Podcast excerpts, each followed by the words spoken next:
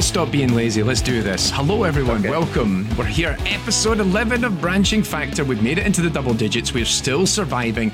We've made it in a completely different setup. This might work. This might not. We're going to find out. Tonight, it's a Friday night here on Branching Factor. It might be Friday night when you're listening. It probably won't be. But anyway, we're all here having a good time. I'm your host, Tommy Thompson. Let's quickly spin it around, which is not going to make sense if you're listening to us. But hey, first up, Quang. Quang is here. How you doing, buddy? Hello, I'm doing not too bad. Uh, I'm just surviving, getting through it best I can.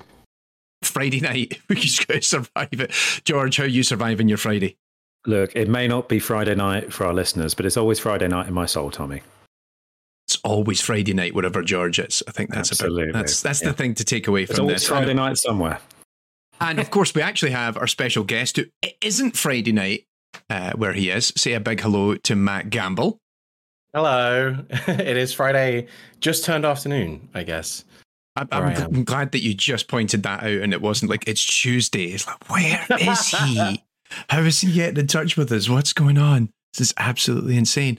Um, oh, so yeah, quick primer for anyone who doesn't know who Matt is, because at this point you should pretty much know who I am and who Quang is and who George is, because that means you've been listening to us ever since episode one. And if you haven't, please go back because we'd really appreciate you doing that. Matt is a game programmer who uh, is currently based out in Vancouver. I don't know why there's an extra R in there, but Vancouver, out in Canada, currently working at Sunderlist Games, and is also known, courtesy, as you can see from the placard in the background, as the founder of the YouTube series Game Dev Guide, and uh, is a one of our one of our indie game developers from the UK who managed to escape. The rest of us Yeah. are still here, but you got out. What was I the secret? legitimately, I legitimately escaped. That is like actually true. like it, the thing happened that shall not be named, and I tried to escape, and I Canada were like, "Yep, you can come here for two years," and then COVID happened, and I was like, "I don't, I don't want to go home." So um, my buddy Nels Anderson, who runs Sunderland Studios, um, hired hired me. I was like, "Hey, because we spoke when we first when I first came here, and he was like, "Do you want to do you want to come work for me?" I was like, "Maybe." And then I was like, "Hey, if I come work for you, can I can you help me stay?" And so that is what happened, and I've I've been here since 2019, um, and and now I'm a permanent resident of Canada, so I do not legally I can legally stay here. You're not coming back. I don't I, I don't I don't have to come back if I don't want to. That's yeah, that's the I'm you know Well, over here on Hell Island, um, it's it's been very windy and wet this week. Um, Yeah, right. Actually, guys, how are you? How have you been faring with this? Because uh, fortunately, I I bought a house on a hill. Yeah. which is it haunted?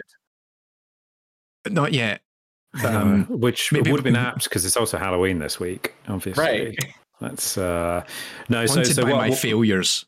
Well, uh, as we as we all are, Tommy. But um, no, in terms of this week, uh, I mostly made sure that my bosuns were prepared.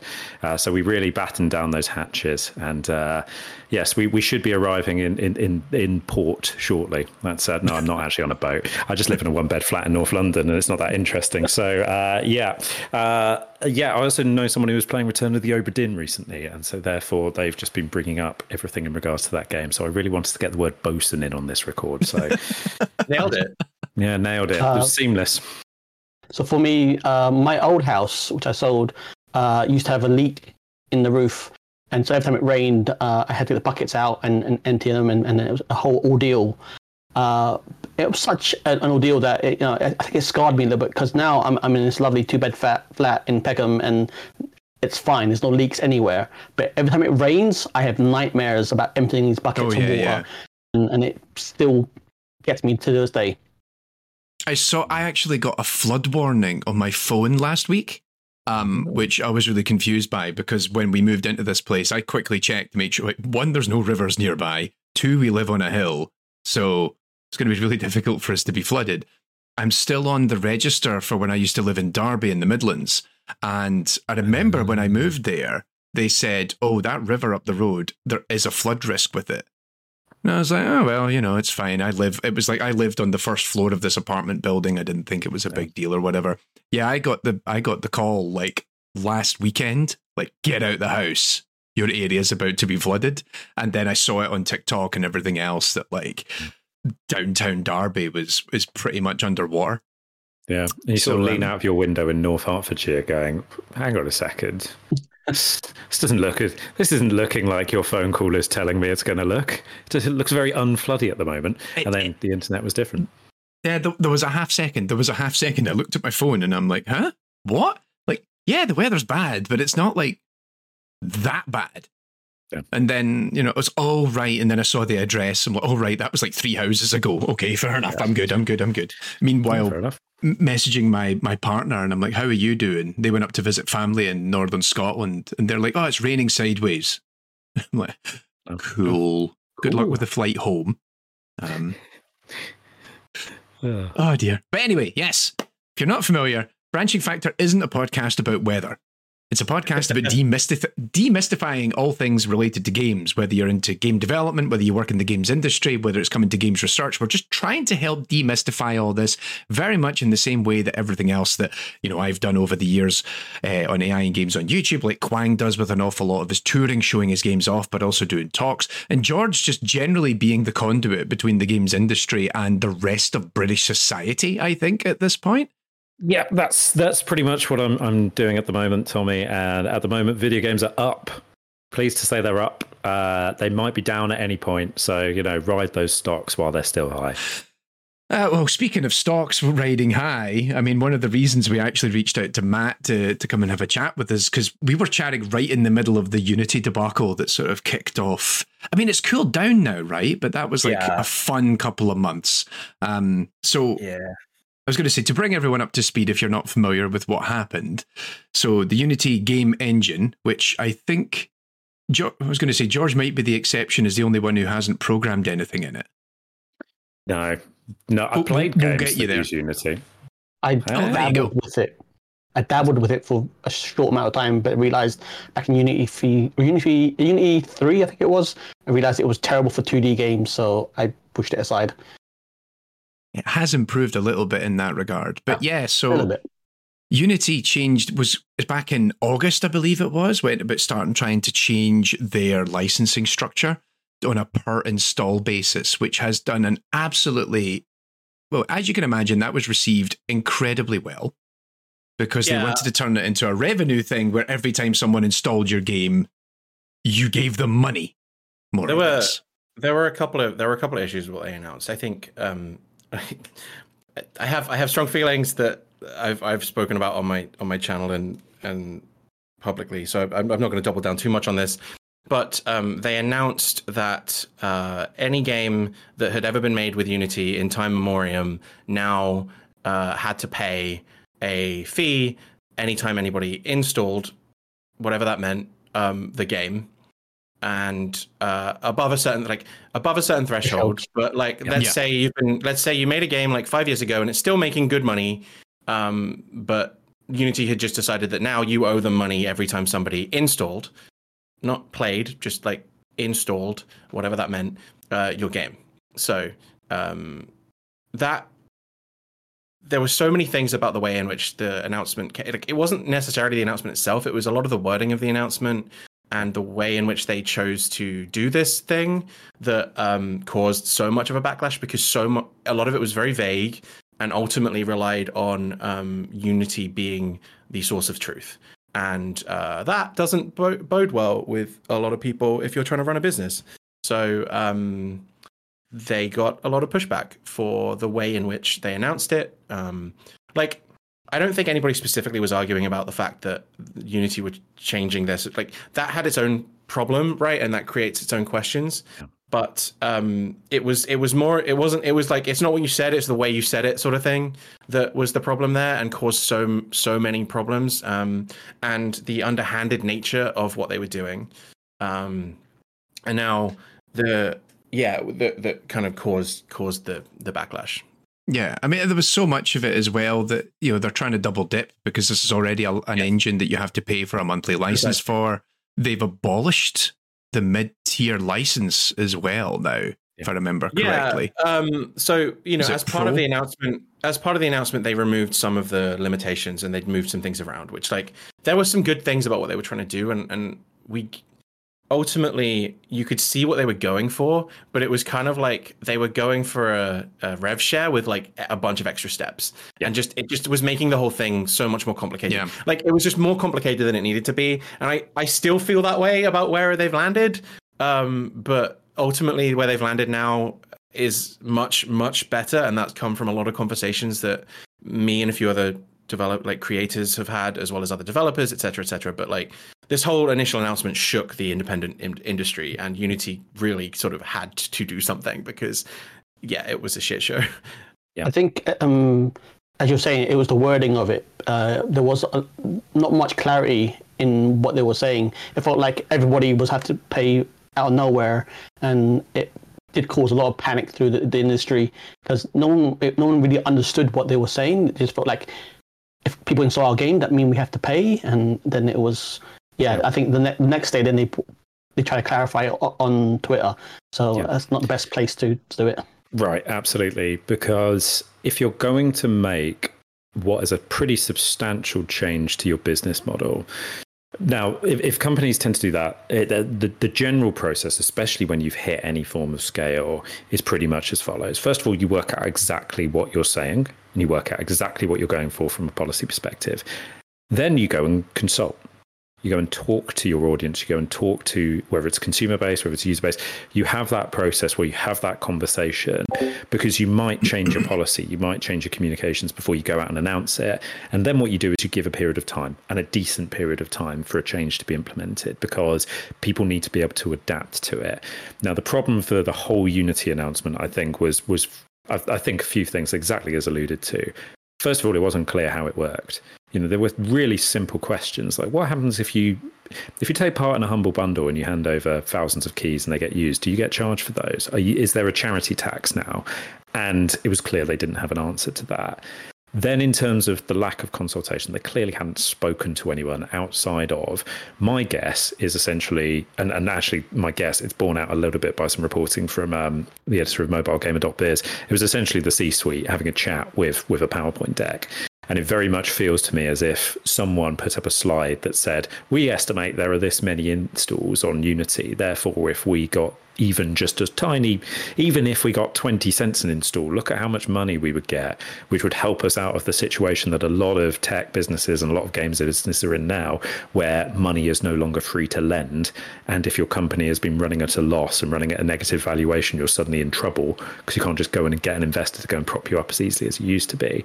Um, and then just in terms of the rollout, it was a complete disaster. They hadn't briefed their team properly about it. They didn't brief the industry properly about it. They had people, exactly as Quang was saying, going onto Twitter and both supporting the company line, but then also trying to undermine people who were complaining about the fact that this had been handled really badly uh, in a way that I would say don't ever do that. Um, and I mean, to get to the point where essentially they had executives, especially from leading mobile games businesses, directly telling staff to F off to their faces. You had 15% of Unity's advertisers stepping away in the immediate aftermath of it. And then, you know, the ultimate outcome of it is that its president went from being in a seemingly unassailable position to uh, ma- magically deciding that it was time for him to resign and retire. Uh, so they went from here is a policy that's going to make us a bit of money to we've lost our president, we've had to change the policy, and everyone's very sad and annoyed with us, uh, which I would call as ba- a bad couple of weeks in the office. and yeah, it was I think what their stock is still down about twenty dollars. Um, Yeah. from when that announcement was made, their their stock is currently I think a dollar higher than it was at the start of the year. Yeah, and this and- is this is also kind of indicative of Unity's ongoing problem. Is it's a company that's never really turned a profit. Uh, And, and it's never been sustainable. And so they keep trying to find things to try and prop themselves up. And so I was getting ready, actually, I've been writing a separate thing about this because, funnily enough, earlier this year, it was AI. They were doubling down on generative AI was going to be a big thing. And then that has kind of came and went, unsurprisingly, because the games industry is not in a position right now where generative AI technologies are considered largely compatible with ongoing development processes. I've talked about this elsewhere. But yeah, like this, and then it's all right. Now we'll just try and fleece our existing customers. And what the whole thing, the thing that freaked me out was when they talked about, oh, we're going to count installs. Like, how are you counting that? Where's Yeah. that data Mhm. coming from? Are you tracking every single device that people install their games on and you're having it? We, we know already the Unity splash screen's doing something and sending data back periodically, but are you now having that mandated for every game? Um, and then also they were like, oh, we're going to track installs. So for like getting revenue from if your game's on Game Pass, we'll, we'll reach out to get Microsoft. Like, Mm. I don't see that working because one, I don't see Microsoft going, sure, let's us go and count and give you this proprietary information. But also, like, you know, if that turns into a tax that then becomes a thing on Game Pass, that's going to have a, an impact down the line on on actual developers getting Game Pass deals. It's like none of it. They hadn't thought of any of it in the long term, really. So the two things I want to raise about that is they they brought in the, the thresholds, which seemed fine for most people, but if you're a small developer, um, I think you will hit the hardest with it being 20 cents an install. But if you were over like, a million installs, or whatever it was, it was uh, a fraction of a cent, and that just hurt every single indie developer that was out there, which is unreal. And then if we're talking about shares and stuff, uh, didn't John uh, Riccitiello um, he sold a bunch of shares before it all It's- came out? It's kind of a red herring. That's that's unrelated to the situation. Um, Okay. That was that was a misnomer that went around. Essentially, Sure. um, the C-suite just have scheduled like it was more a case of bad timing than anything else. But yeah, yeah, like I, it, from from my understanding of the situation, his share selling thing is just like something that had been scheduled and just happened to be the same week that they announced this change, and it just kind of got lumped into that. Which I mean, Not fair, but but yeah, yeah, which which again, exactly, it's one of those things where a, a poorly planned communication. Because if the if the comms team had been listened to and or been given any opportunity to speak about this, they would have gone. Going to announce quite a controversial policy just after you've had one of these scheduled sell-offs. It's probably not going to look very good. And they went YOLO, let's go ahead. Uh, but no, I, think the two things. I think especially that I found sort of not necessarily amusing, but I thought was, was particularly pertinent around this. So first of all, I mean, mentioning indie developers getting hit, the other market segment that really got hit as well was, was mobile game developers, Yes. right? Because free to play, right? Free to play. okay. Yeah, massive, massive volumes. And they felt particularly that it was like a stand and deliver moment because it was here comes this fee. Uh, but if you use our ads in your service, the fee's going to go down. And it's very much like, I mean, that does feel very much like someone's just sort of swung open the doors of my little wagon and uh, pointed a pistol at me uh, and said, stand and deliver. Uh, but then I think as well, the Game Pass point, I think it's just funny, you know, again, in terms of how poorly thought through it was. I mean, if you look at businesses like Microsoft and you look at the way they plan their budgets and you see the amount of work and effort because you know they have to go they have to be declaring their results in certain legal ways quarter to quarter. They have to plan around half years if not years if not multiple years. The idea that unity could just pop up you know go oh by the way we don't really know how the, we're going to handle this but Microsoft do you want to give us a load of cash in 3 months time? Microsoft would go no no, just that's just not how this works. Very But 'cause- politely, no. uh, Yeah, and, and because there was one other thing about this as well, which I think um, we've kind of alluded to.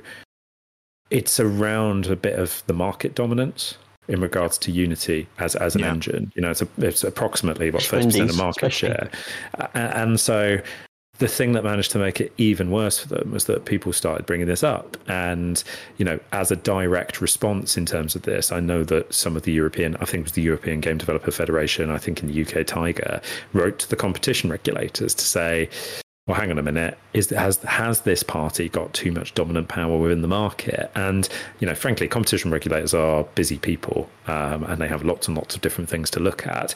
But they're also looking for easy wins and they're looking for places where they could probably look at something and go, it would be quite popular if we did something here. And so to just put yourself on that radar at a time when you're already not making money, it's not bright, people. It's not bright. Yeah, there's so my my understanding. So I'm just like I have a I'm part of the Unity Insiders program with a bunch of other creators, and so we we've had. I I can only, I can only say a few. Like I'm under NDA, right? Because there's obviously of course. that's just Yeah, part yeah, of being totally. in that program. Totally. But like um they the things we've we've spoken about seem um that like there's some stuff we got ahead of time that we were allowed to give feedback to, and we we throughout throughout that process we were we were giving feedback to to them, and they they listened a lot more after the debacle and made some changes to the policy based on a lot of sessions that we had with them. Um, but a lot of my understanding from what I heard talking to some of the the team there at Unity um, is that the, a lot of this decision came down to try and capture like which I kind of get, right? Because like there there are a lot of people that aren't paying for subscription for Unity and making money off of it, and this is what this kind of change is trying to capture. Essentially, not the games audience. Um, so there are a lot of, and there are also a lot of companies that are making a lot of money, but are only paying for a small amount of subscriptions, right? So this was their like attempt to capture that.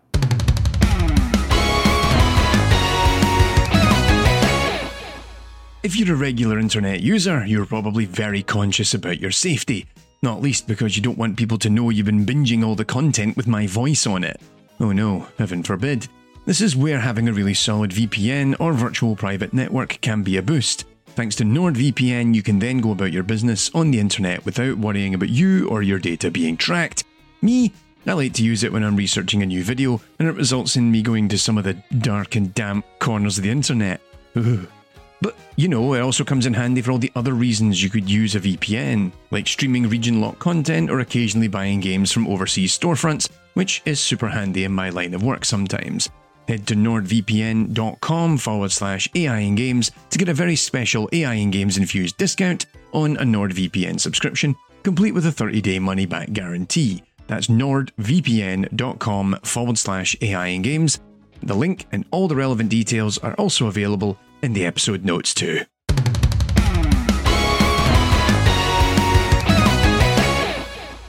Basically they were trying to capture a small portion that are making a large amount of money and it trickles down to have a negative effect on everybody else right? Um, and so that's kind of how the version they're at now captures some of that stuff but that's still the problem that they have as a company is that there are even business to business right? Like one of the examples that i was thinking about when when i heard about this was like there are companies that are make like a simulation project or something right uh, to i don't know operate a crane or something and now everybody they go to they're using that software um, that they've built and making decent amount of money doing these training sims or whatever but they've they've they've stopped kind of developing the game so they're not paying for a Unity license anymore or, or any or something along those lines, yeah. right? And so I mean, it's I, like I, I, worked on one of those. I actually worked right. on a training simulation that was actually used by a air force for a particular nation, which I'm not think yeah. I'm allowed to actually declare which one. um, actually, I think I am because they never actually got me to sign an NDA. But anyway, um, but it was for weather uh, right. weather equipment, and so it was a VR training simulator for putting together weather equipment. Yeah. We didn't we we did that in Unity. I'm pretty sure we didn't. We had one paid license and a dev team of about six of us, and it was just yep. that guy that made the build. Yep, had the license, and that yeah. was it. Yeah, and these companies, and so I can understand. I can understand what that like why this. Yeah. It's the same there. It's, like, it's not yeah. what they said. It's how they said it. Right. It's like you can understand why they, but it has so many trickle down like problems with what they're doing that it's just like, like yeah. So the fact that Unreal Engine, which is their competitor, let's fa- let's face it, has has already got this uh, revenue share model in there. It's been in there for years. They don't charge for yep. the price of the engine; they charge you for revenue, and it is. It's they're tackling those big fish. It's like, okay, you're yep. making a lot of money. We're going to get that money out of you one way or an, uh, one way or another. So, you know, revenue share is the way to do it. And like, as much as I'm I'm loath to defend or advocate for Epic Games of all people because they're also trash in many regards. Like their revenue share model is painfully simple. Yes, yeah. that was a big thing we point up is the simplicity of the revenue share model. Um, yeah. The interest, and I brought this up. I brought this up in my in my video, uh, my sort of aftermath video that I, I I said was that like the challenge for Unity is that um, they can't compete with Unreal, right? Because if, if Unity come out and say we're also doing a five percent rev share over a million dollars, not that like Unity does a lot of things really well, and there are there are you know I'm a big Unity advocate, so obviously this should be taken from a a experience standpoint. It's like there's a reason I use Unity every day and I love it, right?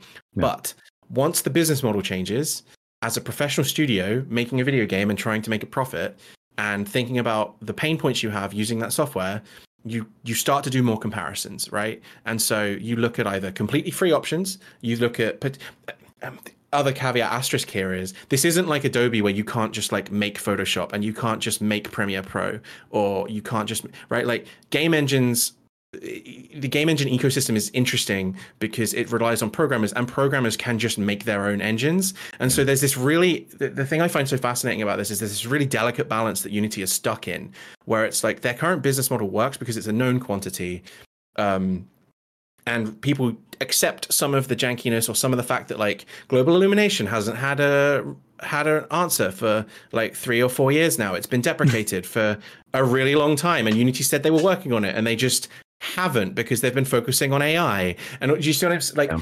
This and is can I point out that most thing. of the AI tools are useless to oh, day-to-day yeah, developers. I, I, I, know, I, know, I know, I could spend a, I could spend a day pointing all this stuff. I talk about it on my channel regularly. so, so um, I, I just, I was just talking. We were just talking about this before we started. I was over in France. I was doing my professional training um, courses that I was teaching game developers on how to use machine learning in the games industry, and we actually did a demo of using the machine learning toolkit I used an existing demo that Unity had already done. I had to go and I went away and embellished on it and added more features and kind of walked the users through it. I also fixed it. Yeah. Because they yeah. broke it. Like if you yeah. download this is the this is actually one of the ones that's available right now. If you open up a new project in the Unity hub and you get it to download yeah. one of the sample games, the sample game doesn't compile on the last LTS version of the editor. Yeah. So, so I had to go and fix it and tell them, like, by the way, if you do this yourself, this doesn't work. I, I, Which, I could, I, am yeah. I'm yeah, not going to spend, this, I'm not going to spend hours talking about this, but like, no, no, because I could, I could, I really could just do this whole podcast could just be me complaining about weird Unity jank that exists. But here's a good example of like the the onboarding experience for a user and stuff that they just like has had, they've had so much time to address and just haven't. Right? Um, you can open up a brand new universal render pipeline project, which is so for those that don't know, there's three pipelines. There's the Unity built-in renderer, which is the default one that existed in Unity from five, like five prior. Um, as of the sort of moving to the constant subscription model, they decided to split up their rendering system and try and bring it up to scratch with what's known as scriptable render pipelines. They have two template options that are available for users, and they are templates. And this is a really key thing that I, I may come back to if I get some time. But like I've I've got a whole video on this. That Unity led you to believe that these two things are sort of forked, and they kind of are, but they're based off of this scriptable render pipeline. Anyway, I digress. There's eh, there's the high definition render pipeline and the universal render pipeline. Unity now push you to using the universal render pipeline, and they are they have claimed for a very long time that that's the way you should be doing. That's how you should be making games. That's the thing they're supporting. If you go into there, and I was doing this because I was building a demo recently for a video that I'm working on, I um opened I, tr- I went into the just the normal game object create menu, chose SpeedTree, and created a tree. The tree spawned in and it was pink. And the reason it was pink, if you if you know anything about Unity, it's because the material uh, shader doesn't work. The reason the material shader doesn't work is because it's a built-in shader.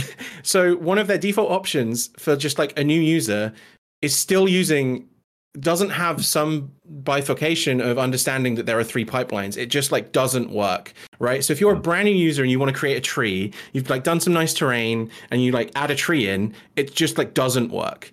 And that has obviously been the case for however long they've had scriptable render pipelines in. And it's just like a really classic example to me of stuff that people have to put up with. And like, if you've used Unity for a while, you're like, whatever, like it doesn't take long. You just make a new. I mean, actually, in that case, I don't know if there are. Maybe you have to go into the package manager and find a, a SRP version. But like, that should happen for you. And and people who use Unity re- eh, regularly every day should catch that stuff, right? Like if Unity were using the engine and doing things like this, it would be caught, it would be updated. And that's the one thing about like Unreal. And going back to what I was saying about the comparison is for the for the known quantity that you have for paying for Unity, you just deal with that stuff and like it's fine, right? But once the once the once the the bars are matched, you start doing those comparisons. You're like, I don't have to deal with this crap in other engines. I put up with it because whatever, I, it's cheap, right? It's the cheap thing, and I get what I pay for. But once you once yeah. they raise that bar, you start expect like you just mm-hmm. can't compete on that level. So that's the interesting place that Unity is stuck in right now, where they've they've they've backed themselves into a corner and they're trying to financially get themselves out of it. But it is it is. Uh, I don't like saying it's a subpar product because there's a lot of things Unity does better than other engines, right? It's a comparison you have, but there's just like as a developer running a business, you start to make you have to make those decisions and Yeah. you you start doing a cost benefit analysis and sometimes the weight of that starts to shift as you try and make it more expensive, right? Like there's a reason I switched to using Resolve rather than Premiere Pro, right? Like We were having this conversation at GDC, weren't we? Right. About like Yeah. moving from one video editing tool to the other. I'm still in Yeah. Adobe. I'm sorry. Um, yeah, I mean, yeah, like it's fine. I get it. That's the, the, the, the, the industry has responded to this with tools that will allow you now easily to switch your projects from Unity to Unreal or even Godot. And obviously now people are looking at other options Yeah. because of this whole debacle. Yeah, I think it's I think it's a real failure of their corporate leadership because when you look at it, uh, you know the things that we've been discussing so far have been and and because it's really interesting for me to hear this as as the perspective of someone who frankly I, I mean I could just about get some CSS going on a website so you know that's about the extent of my experience here but to listen depending to on who you're talking hear- to, that makes you a god, Hey, by the way. that might make that might make me a god. And if you if you think that, please contact me because I'm always looking for that kind of worship. Um, but but seriously, the way that this has been discussed, where you're talking about them going after mad market enticing things like generative AI, which developers aren't really asking for. It's not really working for them, but they're not fixing the fundamental product. Because if they fix the fundamental product, it becomes much easier to have a conversation with people to go, yeah, by the way, we do actually need to make a bit more money off this. Yeah. What do you lot think about paying That more doesn't for attract it? investors though. That's No, problem. Ex- exactly. And like this is it, poor corporate leadership as well, Yeah. because it's that sense of going. I think if I went out, you know, because Tommy, you said that that conduit to the world. If I go out to anyone else outside of the industry and go, right, so yeah, thirty percent of the games engine market is tied up in one video games business, and they must go. Cool, video games are massive. They must be printing money. They must be so profitable, that business. Surely they would be in that kind of position because to be in such a strong position within a huge market is really interesting. And yes, I understand, you know, in terms of it attracts more independent developers and other things, but it's just fundamentally to have such a strong position and be where they are. It really Mhm. asks, uh, you really ask questions. talking about you know the, the leadership and it comes from that. Um, was it the co-founder guy, uh, David Helgason? I think his name is. yeah, yeah. Uh, he, he he literally came out and went, "Sorry, we we literally effed up," and having him say that before even going through again going through comms and saying, "Is this the best thing for me to say at this moment in time?" uh, It shows this disparities of, of, of communication. Yeah, absolutely. It- I mean, you need a you need a common line most of the time, and I tell you, when you've dug yourself into that kind of hole, the thing you do actually need to say is sorry. But when you've got essentially your your sort of people who are your sort of founding stars of your business, the people who set the vision of the company, disagreeing with the corporate leadership currently at the top, again, not a good look. like I thought it was it was I thought this was all very interesting because on I mean naturally it was it was a nightmare, but it brought all the game developers back to Twitter for a very Yeah, I brief came back. period. And every I came back, everyone was very angry, everyone was very vocal. It's we haven't had a good villain in the industry for a little while where everyone because you know, even among you always find some corner of the industry who's like, oh, well, maybe if you can see it from their perspective. But no, everybody came together and said, actually, this is a very, very bad idea. And Yeah. you shouldn't be doing this. And the, I think the other thing was that one, everyone likes a villain. But two, I think speaking to what we've already been discussing, and even, you know, like as as we alluded, like Matt and I could have an hour just talking about here's all the things that has annoyed me about Unity for the last God knows how many years since I started writing games in it it felt like this was the straw that was breaking the camel's back. As That's you say, I- like, there's a yeah, lot of 100%. there's there's a lot of these things that we tolerate, like oh the um d- don't get me started on the light the the scriptable render pipelines and the lighting. I generally hate everything that they've done since version five. Um, like ah anyway, but you know you've always got all these things where ah, this doesn't quite work the way that it, it needs to, or this feature hasn't, this tool that they bought from a third party hasn't been fully integrated into the engine. Yep. These features that already work don't really feel like they're getting the proper um, level of maintenance and work on them to improve them overall as a piece of the product. You know, th- it's always been an ongoing conversation about the fact that Unity itself doesn't make games, and in turn, that actually has an impact on how it builds its product because it doesn't understand the day to day challenges. Nuance. Yeah, exactly. And I feel like this was the thing that we, we now got a point where the entire games industry stopped and went, do we need to put up with this anymore? Yeah. Yeah. When you talk about John um, being the villain of the of the week, I guess. Uh, but i- i- isn't he the guy from EA that did Yep. a bunch of things there? He was he was Project Ten Dollar guy. yeah. Remember that? God, Yeah. that was actually for our young listeners. that was what the PS3, Xbox 360 era. Whenever you, somebody sold an EA game secondhand, you had to pay ten dollars to get access to the multiplayer. Oh So man, John- I remember that. Oh yeah, that was him. Same guy. John being the the villain, i- i- he's, he's got a track record for this Yeah. now. Oh, this also you could play the multiplayer in Dead Space 2, you know, which everyone was tripping over to check out. Dead Space 2 is a great game, but Yeah. don't, why why play the multiplayer? But yeah, and it, it, every de- every developer I was speaking to was was then having that moment of reflection. And I know Matt, you had this. Um, I think you've probably had this more than any of us because I know, like Quang, a lot of your development isn't in Unity, and I'm not working on anything I'm trying to ship at the moment. I just do a lot Right. of teaching and just making a lot of crappy little demos for my own amusement. We'll get around to maybe making another game at some point, but you know, you've been doing your own indie dev, you're working in a studio, and you've got a YouTube channel which is actually about yeah, Unity tutorials. Like, yeah. how how has it been for you? I feel like you've just been assaulted on this, not only and you're a Unity insider, so I feel like you've been like assaulted Yeah, from like four different angles with Yeah, this. that's exactly how I felt. Yeah, like I felt, um, you know, we were we were told. So usually, uh, Unity will, as an insider, Unity will tell us stuff um, with a good actually amount of time, and they they give us time to have feedback, like six, sometimes six Yeah. months.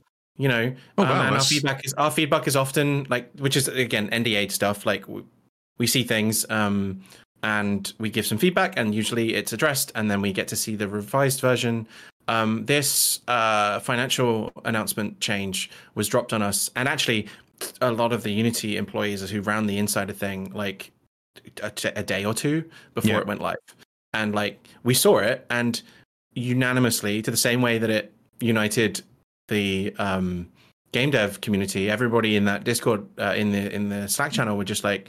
This is not going to go down well because anybody who who lives that experience could see the change. So um, you know, and I, I was I was on I was working at the time when I saw the Slack ping and I read it and I immediately turned to Nels and I was like, Unity are about to announce something tomorrow and it is gonna go really badly. Um, and he was like, "Oh, it's sure, okay," and just like you know, rubbed it off. And I was like, "Nah, this is this is a thing." You know, I couldn't say anything, obviously. And then they announced it, and he was like, "Oh no." um, and yeah, we didn't get any work done for like two weeks because I was back and forth with Unity, and thankfully, you know, I, I have the freedom to be able to do that, and I appreciate that. That I mean, it's everyone was just in a state of what the heck is happening? What does this mean for us? So you know, I was in a unique position where I could get some answers, you know, and like keep up to date. Um, but I, I can't even imagine what bigger studios that you know. It, it was just like it disrupted the industry for nearly a month, al- almost, right? Even in a way that there, like lost so much money, right? Just just Yeah. for two weeks worth of work, yeah, right? you just said there, you just you didn't get anything done for two weeks. Yeah, two weeks is a huge amount of time in development. yeah, like- exactly. That that's insane. Just the idea Yeah. that like you know you're now having questions Well, about everybody, like do we everybody's even in crisis mode, this right? thing? Yeah, You know, Yeah. yeah, it's a crisis mode, right? It's just like, oh, should we do we have to just start learning Unreal and switch to Unreal now? Do we just move? Do we pivot this whole project because of this? Yeah. You know, and like there's yeah, there's a level of over exaggeration, but I think there's also just a anybody who is trying to make a business out of this. You just can't have a business partner make a swift change overnight like that, right? And um, that was it. It was a sense of I think it was just like a genuine sense of betrayal with what up Yeah. until that point had been a somewhat known quantity. And I can see, you know, a lot of people are like, well, it's a business being a business. It's just like, yeah, but you know, there is a level of trust that you have to have in your business partners, in your third party producers or whatever, right? And like, not everybody can produce absolutely everything themselves. Um, and given the timelines and things, is like, like I said earlier, though, now it's a mixed bag, right? It's like, well, people choose to use an engine because it's easier and cheaper and it allows you to get your game out the door faster, right? But now there's an aspect of like, well, do I now have faith in these companies yeah. to not just uh, pull the rug out from underneath yeah. me if overnight? They, if they've moved the goalposts once, what's the odds are going to do it again? Yeah.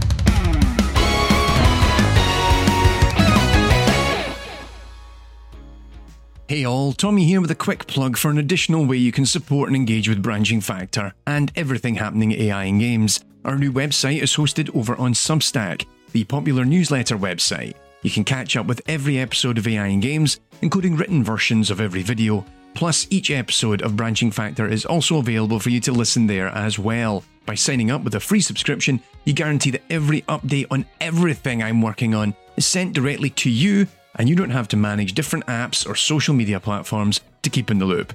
Plus, you can also support AI and Games as a paid subscriber on Substack from as little as $5 a month, and with that, you get access to additional bonus content, including ad free episodes of Branching Factor, our monthly newsletter, and recordings from community meetings as we discuss future content coming down the pipeline. To subscribe, head on over to AIandGames.com to find out even more or search for AI and Games on your Substack reader.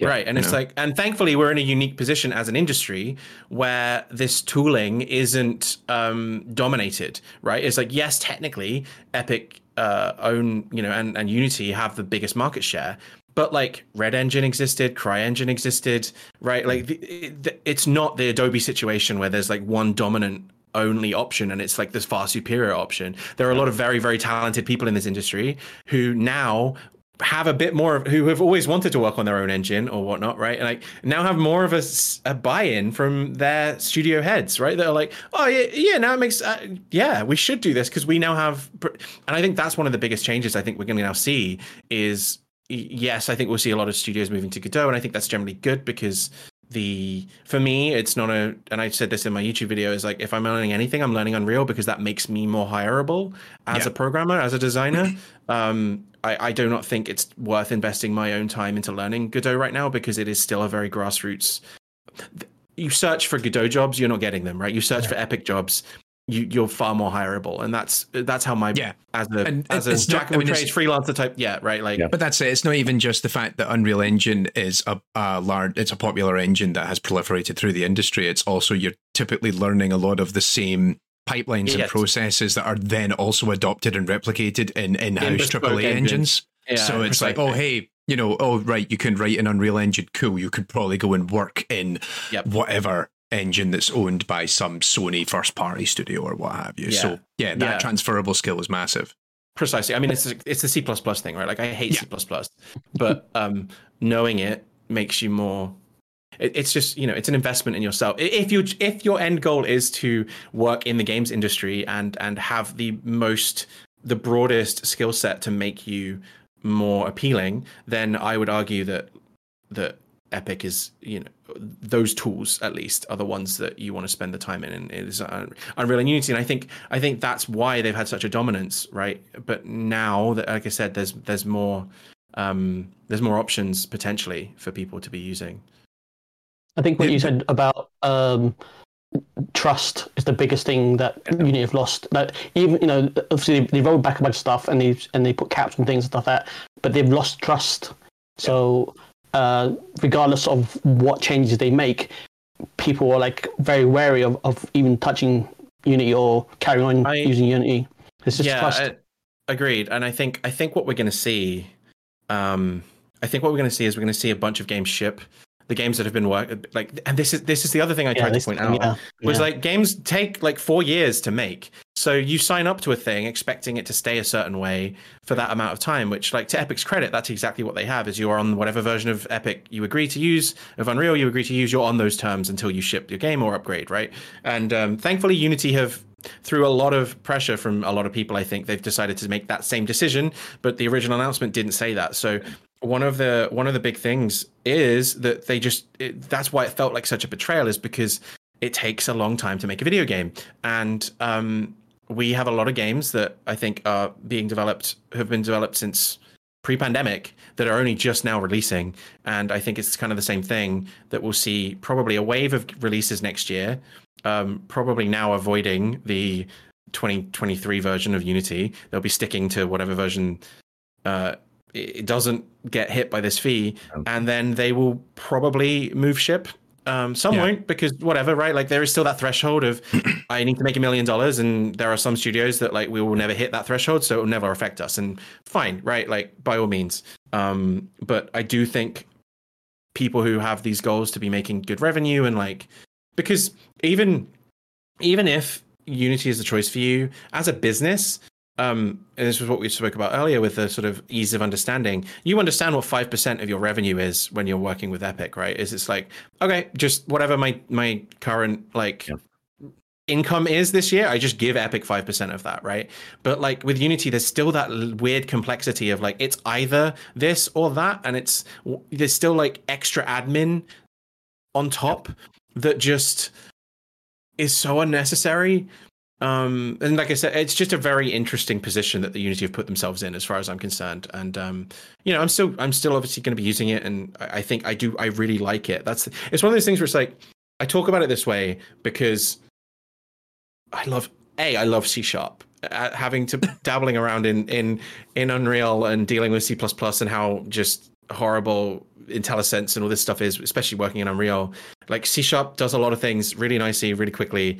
I think it's a great language. I just I really like it. It's just like the reflection stuff that you have available to you, and just there's so much I could talk passionately about it. And so having an engine that like has all that stuff built into it is really great. And there's a lot of things that Unity does really well. I do think the way, like I said earlier, the scriptable render pipelines are actually really interesting. And a video I did earlier this year broke down actually like the SRP core stuff and how you can implement your own rendering tools into there.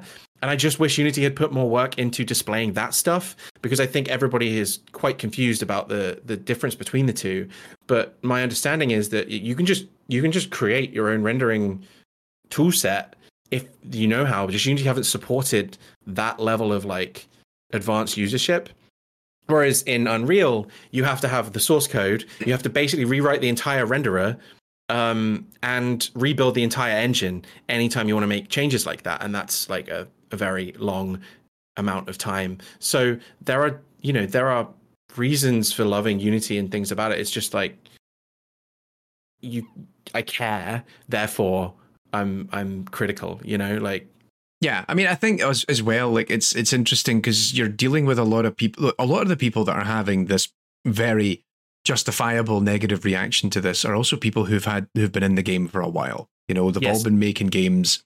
They've all went from the point of I'm new to game development, picking up Unity, maybe learning to program C sharp. And I agree, C sharp is great. I used to program in Java and Objective C. By comparison to those two things, C sharp is oh so good. But like, yeah, like these people have been making these games. Like, I got into the first games that I ever finished and actually shipped were all written in C sharp. And in Unity, I made my games, I shipped my games, and then I've worked on other people's games. Like, so you've been in the space for long enough that then not only are you like, I'm fed up of dealing with this crap, but also I'm confident enough that I can pivot if the business realities allow for that and align for me to do so. Um, the thing that I thought was very interesting was seeing the conversation around new people who are coming into games and going because usually when they go, oh, I want to learn games, and it's like probably start with Unity, maybe have a look at things like you know Game Maker or you know other kind of smaller engines, and then if you can handle Unity and you're all right with it, if you want to go for something bigger and more ambitious, then try Unreal. But the fact that the conversation around whether Unity is your starting engine was happening happening as a result of this, I thought Yeah. has that's probably one of the, it's going to have a bigger impact on them in the long run. Yeah. Um, speaking from you know having used to teach game development, trying to get trying to get us in a position where we didn't teach Unity was such a big deal. Like trying to communicate to people senior in the department, like, oh, but we don't want to teach C because it's difficult and the students don't like it. I'm like, I couldn't give a monkey's fuck if the students don't like it. We want to make give them useful skills. And so we would teach them C, we would teach them how to use Unreal. Now the conversation is I, I saw I spoke with other university lecturers going, do we even stick with Unity? Because students were asking them. They had students attending open days Mm. to come and go to their university going, Are you guys still going to teach Unity? Because I saw all this thing in the news. Like, that's your legacy. That's the damage to your brand there. Yeah, one hundred percent. Like, that's insane. Matt, can I ask, um, as a C sharp coder, uh, would something like the CryEngine be be a, a, valid- uh, a possible switch for you? Is it C sharp? Is it? Yeah, C sharp. Yeah. I mean, I would always entertain. I, I'm I'm an advocate for learning as many things as possible. So yeah, I'd, I'd probably entertain moving into something like that. I don't know the complexities of the engine, so I couldn't speak on Yeah. that specifically without having a uh, some time invested into figuring out like the strengths and weaknesses. You know, I guess Um, I guess the question is, um, are your loyalties with Unity itself as an engine, or is it C sharp as a language? So obviously there are other languages that you, other um, engines that use C sharp. Uh, God, I know Godot uses C sharp, and as I said, well, CryEngine as Godot, well. yeah, Godot doesn't support C sharp natively, um, Sure. but they've added they've recently added support for it. Uh, Godot, um, like I said before, I think it again it goes for me. It's about like what can I get a job in, and I would say yes. I probably Mm. know in CryEngine. I'm there are still studios using that, right? Like so. Um, I I think the cool thing about our industry um, is that like once you kind of learn a language, you can learn any language, and there's there's caveats with either of them. So you just find the things you you enjoy. Um, like me working, if if my studio decide we're going to make our next game in Unreal, we make our next game in Unreal. It just you there's just like you just deal with it, right? Um, but uh, or if they say yeah, we're going to do CryEngine, then sure, I would spend time learning it. So um, yeah, specifically the the tooling, like like, it's more to what Tommy said is that I've been using Unity for so long, I understand it. So it's like a well-oiled Yeah. machine, right? I can very quickly build tools. I have a library of tools and scripts and um, uh, pipelines for things that I just inherently understand. And that's honestly what my whole channel has been about: is is tooling and pipelines and weird intermediary game dev stuff, right? That just doesn't really get covered. Um, I say it's for me six months ago, or me in two years' time when I'm trying to remember how to do something, right? Like, um, uh, right? I, think I think that's a, an accurate description Yeah, of the sort of stuff that I make. Yep. Um, and uh, that really is the stuff that you get lost when you switch, right? And in me playing around with Unreal, I there's a few things that Unreal does that just hand is handled for me, which is great because it's based off of an engine that has been designed used to make video games. So like it already has multiplayer support just from the get go, right? And it's stuff like that that I care more about. of what is the Mm. what is the cost benefit of switching engine and Yeah. where where do I have to invest my time in like I am a tooling person, so I can very, very, very quickly spin up um, tools in Unity. It's one of the things I think is Unity's biggest strength is to just like you can ad hoc that so quickly. With uh, I've tried a little bit of that already in Unreal, and it's much slower. Like you can do it. Um, it's limited with Unlet as well in certain ways that Unity isn't, and so I'm still learning that phase of like, okay, how do I how do I build tools for Unreal? Um, and that because as you know, my job most of the time is I'm half design, I'm half architect, but I'm also like interfacing. I'm very much a generalist programmer, right? So I'm interfacing with other members of the team and building tools for them. So that is a lot of what I have uh, the my eyes on most of the time when I'm Yeah. thinking about. I'm just trying to think, obviously, holistically about a lot of the demands that come up. Because that's it. Like, you know, when people talk about pivoting engines or what have you and going, oh, well, it can't be that hard to move from A to B. And it's like, well, learning how the fundamentals work again as you transition from engine A to engine B, you're like, okay, that's fine. It takes you a little while to recognize, oh, it's like moving from one language, you know, spoken language to another. Oh, it's largely similar, but here's the, this few concessions that are unique. It's when you mm-hmm. start getting into the architectural elements of it like you say, building tools, but also building entire systems that govern a game where you learn how to do it in one engine and then and it is that's experience that sits with you. I mean, I was even working on a game earlier this year over at a studio where it's like, oh right, well here we'll do it this way because I know this works and here's the pros and cons of it and whatever else. Moving to another engine then becomes, you know, a bigger headache. And then, I mean, I think, funnily enough, we've talked about education, but I actually did want to bring up, like, you know, the work you do on YouTube as well over on Game Dev Guide, because your channel is all about digging into these often less immediately um, appealing topics for you know to stick on a on a YouTube video because people are ah hey here's how you can do this in like 20 minutes or less and you're like no Yeah. we're digging into like nuances that allow you to achieve certain things like and th- often it enables for something that's kind of cool like you did the hi-fi rush video so how do you render a game like hi-fi rush how do you do the the internals of an apartment like spider-man for example Yeah. Um, I need to make a sequel video to that now because uh, Spider-Man 2's come out and they've changed the way that they're rendering internals. So, like, oh i haven't played it yet I haven't played it yet yeah, they're using ray tracing. They're using ray Ooh. tracing now to they sh- they shoot a ray, just small tangent. They shoot a ray into the window, and then as soon as it hits the window,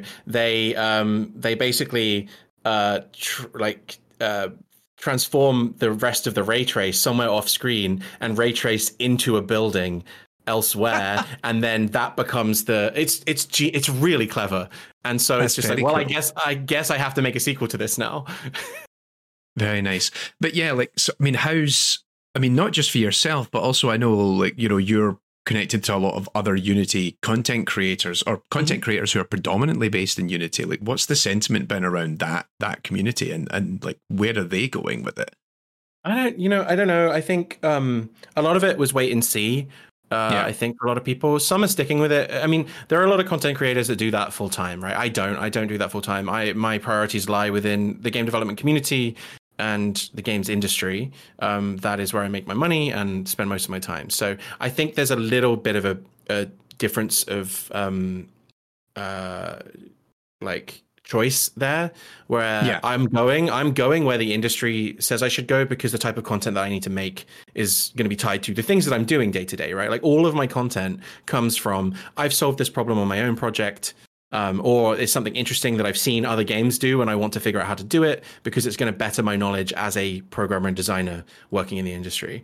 Um, and I like sharing that knowledge and Unity is very community driven and I think that's why I felt uh, so I also worked at Unity, and the stuff that I do on my channel is taken a lot from the sort of content I would make when I was working there, and I think that has been um, like harbored by Unity for such a long time, and I think that's one of the biggest mistakes that they've made is that they have screwed over their community somewhat, and um, it's one of the strengths that Unity has as an engine. Like Unreal does not have the same level of um, support that Unity does from its community No. because Unreal is built primarily from AAA teams that all talk within one another internally and don't externalize a lot of this understanding, right? Whereas Unity has been a very grassroots engine, so there's years and years and years of knowledge content available to you. And I think Godot, in the same way that Blender exists, is going to start to build a lot more of that now with a lot of what's changed. And I think to answer your question specifically, a lot of the developers that I know that are a bit more attuned have been like, hey, I should probably um, split off my content. I shouldn't be putting all my eggs in one basket anymore. And I,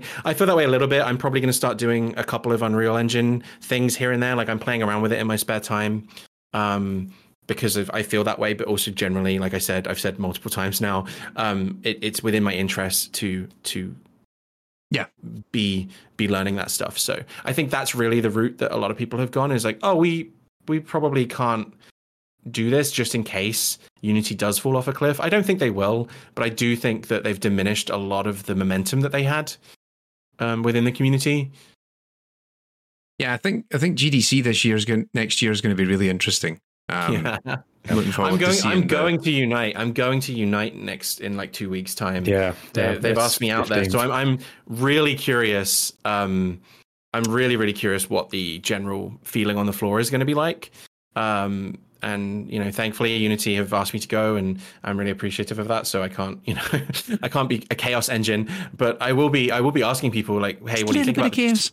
A little bit. I'm Little always bit like chaos. that. They they know that. Um, so I I I will be just asking people um what the general consensus is right around their opinions of Unity. I'm just curious to see what people think in the same way that you know we've been talking about here. I think I think a lot of people will be on the same page.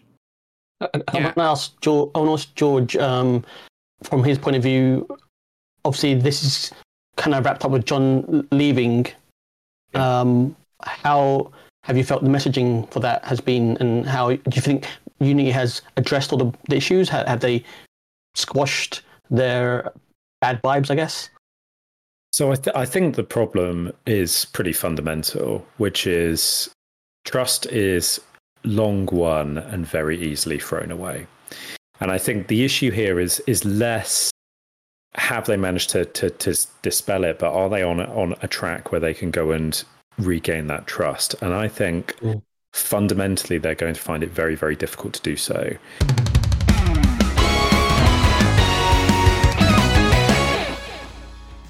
A quick break to all the banter to take a moment to thank our patrons who support us here on the Branching Factor podcast.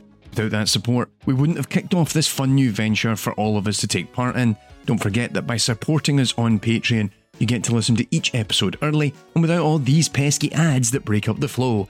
Plus, you get bonus content and the chance to submit questions to us directly via the AI and Games Discord server. It's all part of the package. To find out how to join, head on over to patreon.com forward slash AI and Games that's Patreon, P A T R E O N dot com slash AI and Games. Thanks once again for listening to us on Branching Factor. And with that. And I think the, the biggest reason why they're essentially allowed for, I mean, you know, at any point when a company essentially loses its leader to something like this, it has to be weighed up to say the loss of this leader is considered to be big enough that this is showing a sign of us trying to reclaim the trust of that community. So I think they're going to move in that direction in terms of trying to regain that trust. I think the challenges that they're going to have ahead, I think, are as follows. I think, first of all, I don't imagine there's just going to be an enormous sea change. I think, you know, Unity, frankly, is so big uh, that actually they, they they will have the similar impact of any big player within a market, which is that people are not going to immediately move, but people are going to be doing exactly what Matt's been saying, which is saying this project will keep here, the next one will go, and what you will see is a kind of a, a bleeding out of its core audience.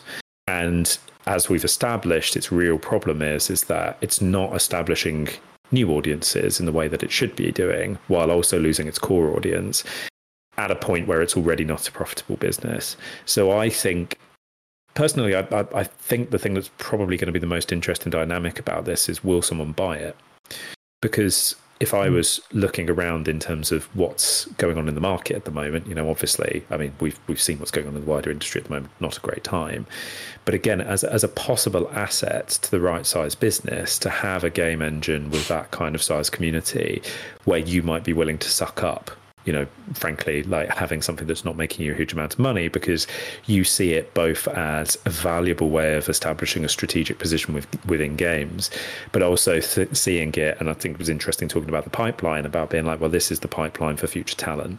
And so, therefore, if we're locking them into our ecosystem, what we can do is use Unity as a way to get them in. And even if they switch over to Unreal, I mean, I'm so I'm, I'm imagining a big tech player here, right? Like an Amazon going, okay, and also, yes, those people will all use Unity and they may or may not stay in Unity, but in the future, they'll also be involved in conversation about what's our cloud solution, right? Are we going to use AWS as well? You know, and it's that kind of thing about going, I wouldn't be surprised if that's a pretty live thought in the back of mm. quite a lot of people's minds of going, because this is what happened with Activision Blizzard, right? You go back to Bobby Kotick and sexual harassment one of the biggest things there is that it led to a decline in the company's share price to a point that Microsoft, who were looking to make a big, bold acquisition, when actually we can get a very big, high value business that's going to be enormously important for our strategic future at what is, or what at the time felt like a knockdown price. So I think, I mean, if I'm, I was in their position, the biggest thing that I would be doing in terms of the messaging would be actually going back and trying to double down to retain the community because it's just really basic business principles. You get customers, you retain them, you monetize them. Because if you keep that cycle going and customers are happy, they keep spending money. And if you break it, you break the engine of most good businesses. So I would be spending the time investing in community communications. And I think it'll be really interesting to see what they do ahead of Unite. You know, I wouldn't be surprised to see a sort of a South Park style "We're Sorry" video doing the rounds fairly soon. But that that would be where I would be saying, like, look, you've you've got to go and try and do that as effectively as possible and you know the communications around it was about as in terms of John Riccitiello leaving it's about as much as a company can do. You know at any point like that you can't be like triumphantly getting rid of our leader see you later because he's been leading your company for quite a long period of time. It's very much this is done. You kind of everyone here can read between the lines. We move on. Let's go and try and rebuild that trust. Because yeah i mean i would say that they're in a tricky position. And they've they were already in a tricky position and they've made the position trickier. Agreed. Yeah. I mean, I would I've had a lot of people think about that acquisition um, line, and uh, I, I agree that that probably is where it's going to end up.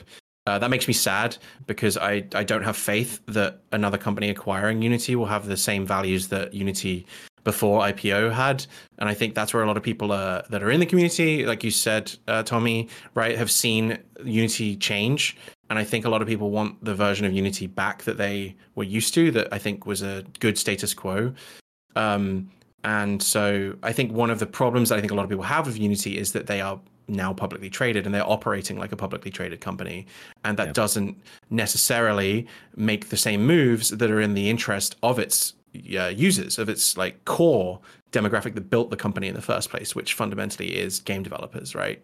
Yeah. Um, and so I think that if that sort of thing does happen, that the majority of the game development community will leave because of everything I've said before, where like they could just make their own engine at that point, right? That will be more in the interest of the type of content that they're making. I don't, I can't see a version of this where like Microsoft, I mean, Amazon have Lumberyard, which is basically Crytek, so um, I, and Unity have all of their cloud cloud stuff as well. So that's kind of the other thing is Unity have tried the tech company thing, and that's yeah. got them into this hole in the first place, right? They they are a tech company making tech company moves, and I think the core audience are, are like, what are you doing, right? Yeah. So, um, for a lot of us, I think it's more just a case of like just make a good game engine that like doubles down on the things we love about Unity.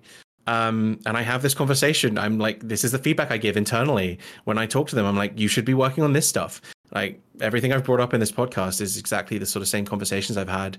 And um, I think there are a lot of people inside Unity that feel the same way. As somebody who's worked there, like yeah, I know yeah. how it. It's a big corporation, right? There's a good chunk of people that have joined the company to try it's it's like a big thing that moves very slowly right? Unless you make weird crazy decisions that cause this rock to fall down yeah. the hill. But um, making change steering the ship is slow. And uh, i think i just am hopeful that if a company does acquire it there's somebody who has the interest of the consumer and making a I hope it's a company that has made a really successful Unity game. If and and you know, and they're like, no, we're going to actually like focus on the features.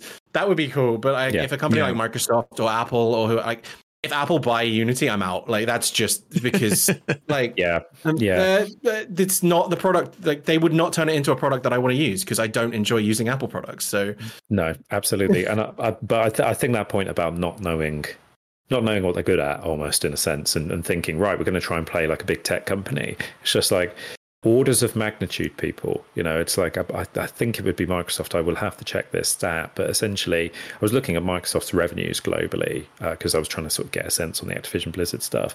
And it's essentially just the global games industry revenues you map it and it's basically the same as that microsoft makes by itself in a year. So if you're talking about unity going off and yeah, Unity, we're going to do a cloud play. We're going to go up against the richest companies in the world. Well, I mean, good luck, lads. I mean, it's not going to go very well for you, unsurprisingly.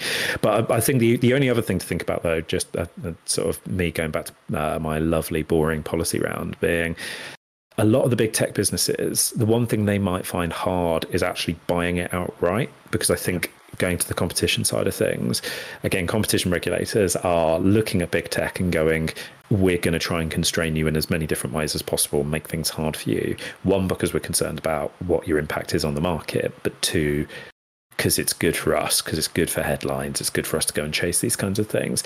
So you also enter the world where Unity doesn't get bought, but 40% of it does get bought by Tencent, or 40% of it does get bought by Savvy yeah. Games and I think that's and and that would be the other thing as well is that I think it would be interesting to see whether I mean Tencent's not sovereign wealth, Savvy is, but it's about these things where they're more integrated within the sort of the, the position within they, they they hold within a state and going like actually I mean I've got to say unfortunately I think the Saudis would be very interested because they're going right our ambition is to build a video games cluster in our country 25,000 jobs by 2030, turning Neom into a futuristic game development city. If you're looking at their things and going, we've basically got unlimited money, uh, but we maybe don't want to try and buy a company outright because anytime we go after a big American business, there is that sense of are we biting one of the hands that fed us in the sense of American military power looking after the Saudis. I mean, yeah, you just suddenly start looking at those kinds of things and going, I mean, I appreciate Unity is actually technically Danish, but hey, here we go. Um, but this is the thing is like you start looking at these kinds of things and go, well, we don't want to cause the ructions of buying this thing outright, but we'll buy 40% of it because we can underwrite the losses. you know that's that's an interesting thing so yeah so that that's me just going unity geopolitics wow pazam And then you remember what Tencent has also got significant investment in Unreal Engine as well, don't well they? Well, yeah absolutely yeah i mean to be to be fair like again tencent what does tencent not have money invested in that's always a good game to play True, true. That can be our that can be the the Christmas quiz this year. Is like is it Tencent? the ten cents of Christmas. it- there we go. Is, Um, it, is it Tencent or what's the other company that like has now just been laying everybody off? NetEase, Oh, and oh, then right. what's the other company uh, that's unfortunately just been laying like made a bunch of acquisitions? Embracer. been lay- Oh, Embracer, Embracer, right? Is it? God. Is it? Yeah. Yeah. Is it Embracer or is it? Um, Right. yeah Okay, it's- if, if we do a, if we do a Christmas quiz, I'm going to do a round of was this an Embracer studio or not?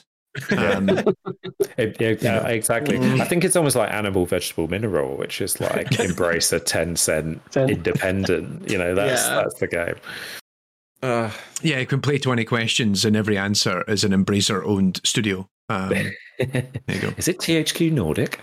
Um, Oh dear. But yeah, I think on that, I think this is a, actually a really good point just to start wrapping up the episode because I also appreciate Matt still got like a full day of work or afternoon of work to do. You got to get back in the Unity engine and go make some games, my man.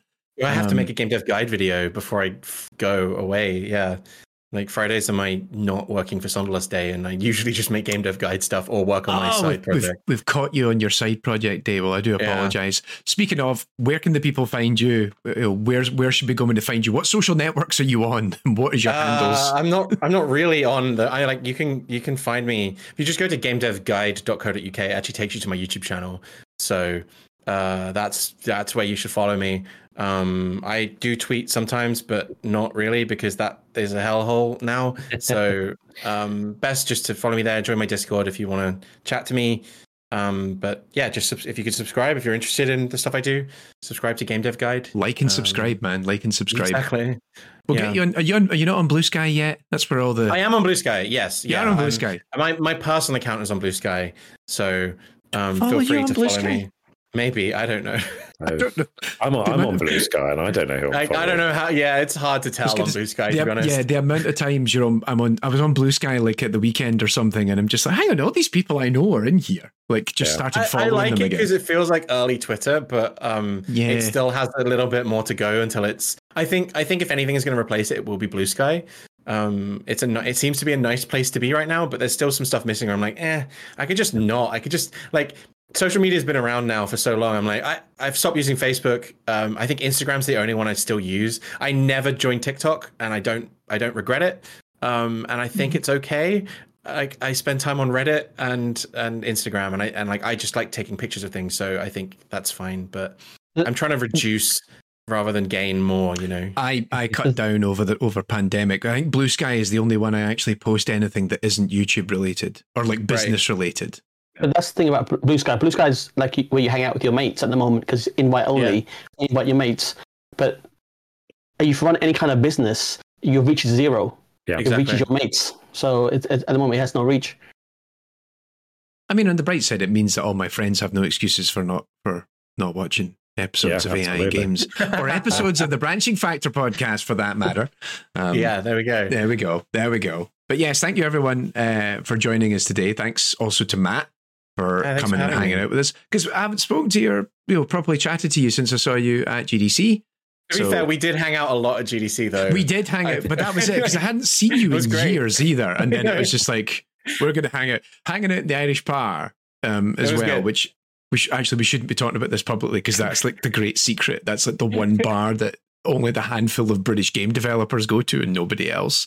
Um, was cool. Next year, next year. Uh, Yeah. but but yes, um, and also Quang and George, you're here with us at a Friday night. Thank you all.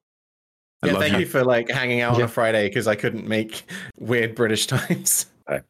It's it's been the best Friday night I've had in a very long time, and that's Oh. both a source of joy and sadness. all the times are weird British times. I think at the moment. true. I think that's safe to say. Um, That's a good. but yeah, but we should we should be trying to figure out how to do the next. Uh, do- try to do an episode in person because we were just Mm. talking about this offline. That George has got an in potentially for us to actually record somewhere in Londinium, which is very, very exciting. Yeah. Um, or uh, what was it? Uh, Nodnol. Um, which is a Red Dwarf reference that I have not heard Yeah. in about 20 years until uh, a mutual friend of ours texted it to me earlier this week. And I was like, is he old enough to know what Red Dwarf is? Um, and then obviously, because otherwise he wouldn't have said it. Did, But did, anyway. did he ha- did he have an eyeball on his chin when he uh, sent you? Did he send you that first? Oh. Oh dear. Right, kids, you're going to have to go and look up Wikipedia to figure out what we're talking about. Thanks once again for listening to us here on the Branching Factor podcast. We'll catch you all very soon on a new episode. Be sure to support us, subscribe us, and all the places and the adverts and all the other stuff that I put in the message description. Bye. Thank you. The Branching Factor podcast is hosted and produced by me, Tommy Thompson, with support from Anne Sullivan, George Osborn, Mike Cook, and Quang Yun. Our theme music is provided courtesy of Ben Ridge. The logo and thumbnail art is thanks to Helen Odell. Special thanks to Shraddha Gupta and Phoebe Trigg for additional production support. And of course, to all of you out there listening. Thanks for joining us for this episode of Branching Factor. Wherever you are in the world, be sure to stay safe, have fun, and we will be back.